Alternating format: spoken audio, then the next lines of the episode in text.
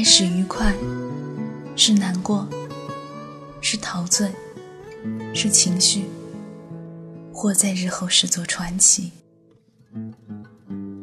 爱是盟约，是习惯，是时间，是白发，也叫你我乍惊乍喜。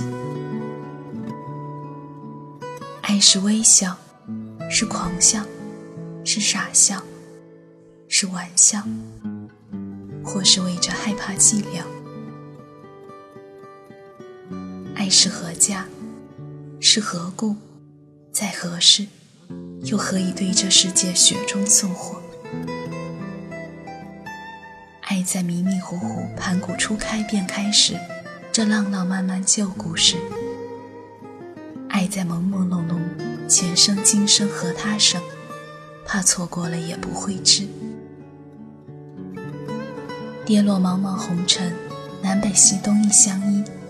他独自活着没意义。爱是来来回回，情丝一丝又一丝，执迷于我此生永不阔别时。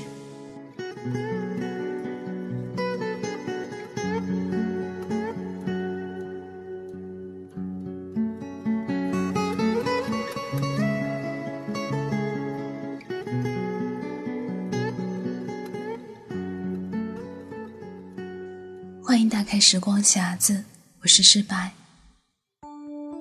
有时我会想，我所有的想象力是不是都被划拨给了梦？不然怎么梦境缔造的瑰丽奇绝、天马行空，一觉醒来就只剩下词汇贫乏的哭场？如果说还有什么比我更了解我自己的事物存在于世，我想那大概也是梦。他熟悉我目光拂掠过的每一张面孔，记得我耳蜗接收过的任何音节，所有不带察觉已经闪过的念头，曾经熟视无睹的温馨细节，乃至刻意遗忘的恐惧、不快和拒绝承认的阴暗过失，梦得了如指掌。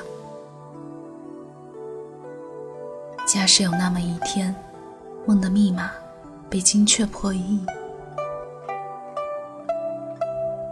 一九零零年，奥地利精神分析学家弗洛伊德写下一本名为《梦的解析》的著作，试图把梦境搬上解剖台拆解，用科学之手揭开潜意识的面纱。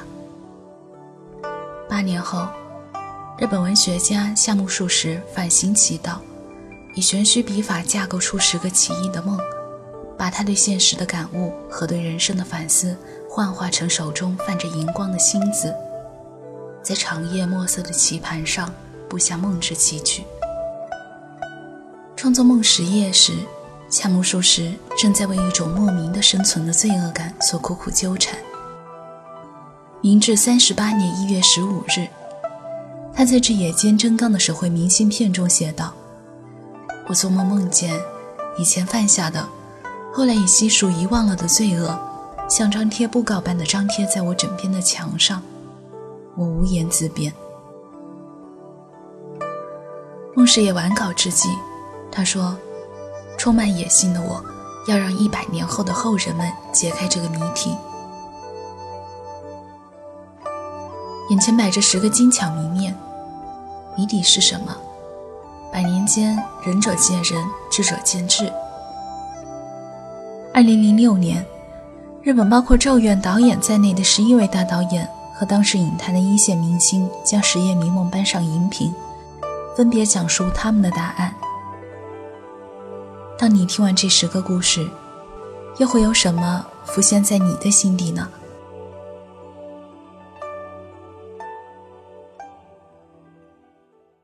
《梦十夜》第一页，作者夏目漱石。做了这样一个梦。我抱着胳膊坐在女人枕边，仰躺着的女人温柔地说：“我将要死了。”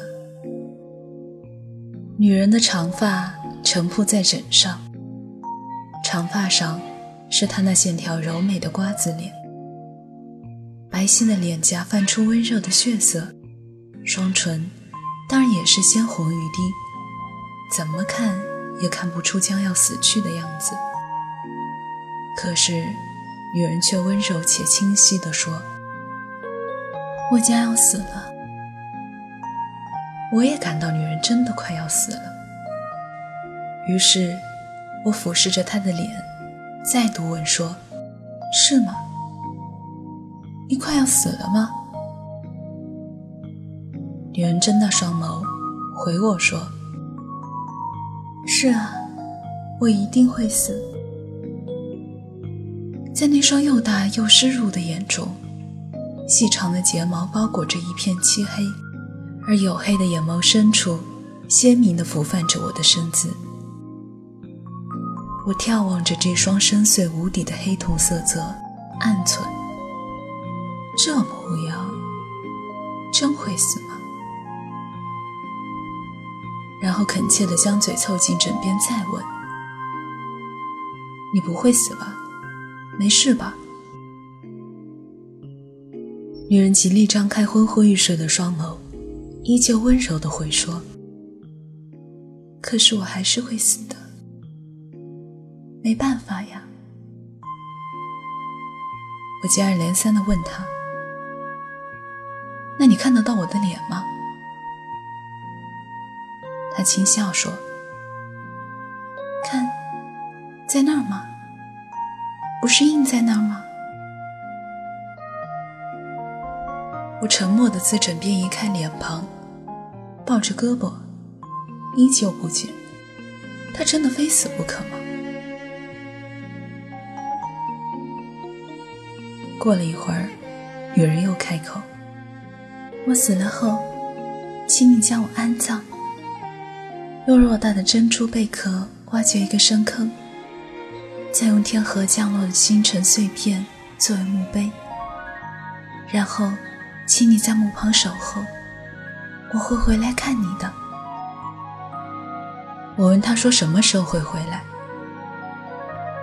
太阳会升起吧，又会落下吧，然后再升起吧，然后再落下吧。当红日从东向西，从东方升起，又向西方落下这当儿，你能为我守候吗？我不语的点点头。女人提高本来沉稳的声调说：“请你守候一百年。”又毅然决然的接道：“一百年，请你一直坐在我的墓旁等我，我一定会回来看你。”我只会说一定会守候着。刚说完，那些明映照在黑色眼眸深处的我的身影，竟然突兀的瓦解了，宛如静止的水突然荡漾开来，瓦解了水中的倒影一般。我正感到自己的影像好像随泪水溢出时，女人的双眸已戛然闭上了。长长的睫毛间淌出一串泪珠，垂落到颊上。已经死了。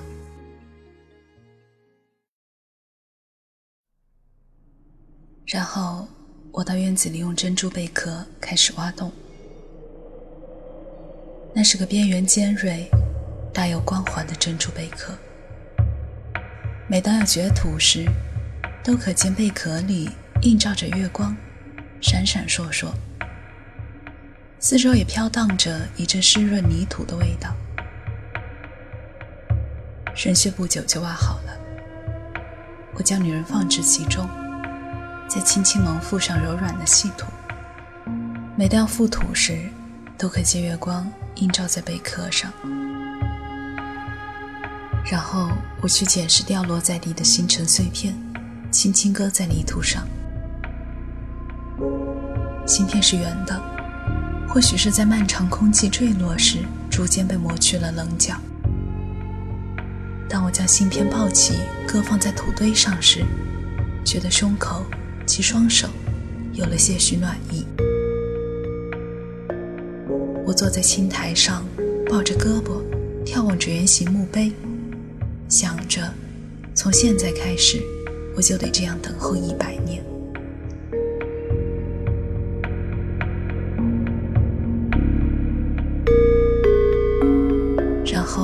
正如女人所说，太阳从东方升起了，那是个又大又红的太阳。然后，再如女人所说，太阳从西方落下去了，火红的、静谧的落下去了。我在心里数着，这是第一个。不久，嫣红的太阳又晃晃悠悠地升起，然后再默默地西沉。我又在心里数着，这是第二个。如此，第一个、第二个的默数着当中，我已记不得到底见了几个红日。无论我如何拼命默数，数不尽的红日依然持续着越过我的头顶。然一百年依然还未到。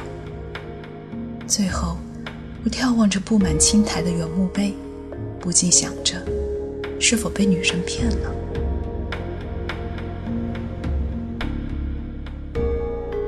看着看着，墓碑下方竟然斜伸出一条青茎，昂首向我逼近。眨眼间，即伸长到我胸前，然后停住。摇摇晃晃的瘦长青茎顶上，一朵看似正微微歪着头的细长蓓蕾，欣然绽放开来。雪白的百合芳香在鼻尖飘荡，直沁肺腑。之后，自遥不可及的天际滴下一滴露水，花朵随之摇摇摆摆。我伸长脖子，吻了一下水灵灵的冰凉雪白花瓣。当我自百合移开脸时，情不自禁仰头遥望了一下天边，远远瞥见天边孤单的闪烁着一颗拂晓之星。此刻我才惊觉，原来百年已到了。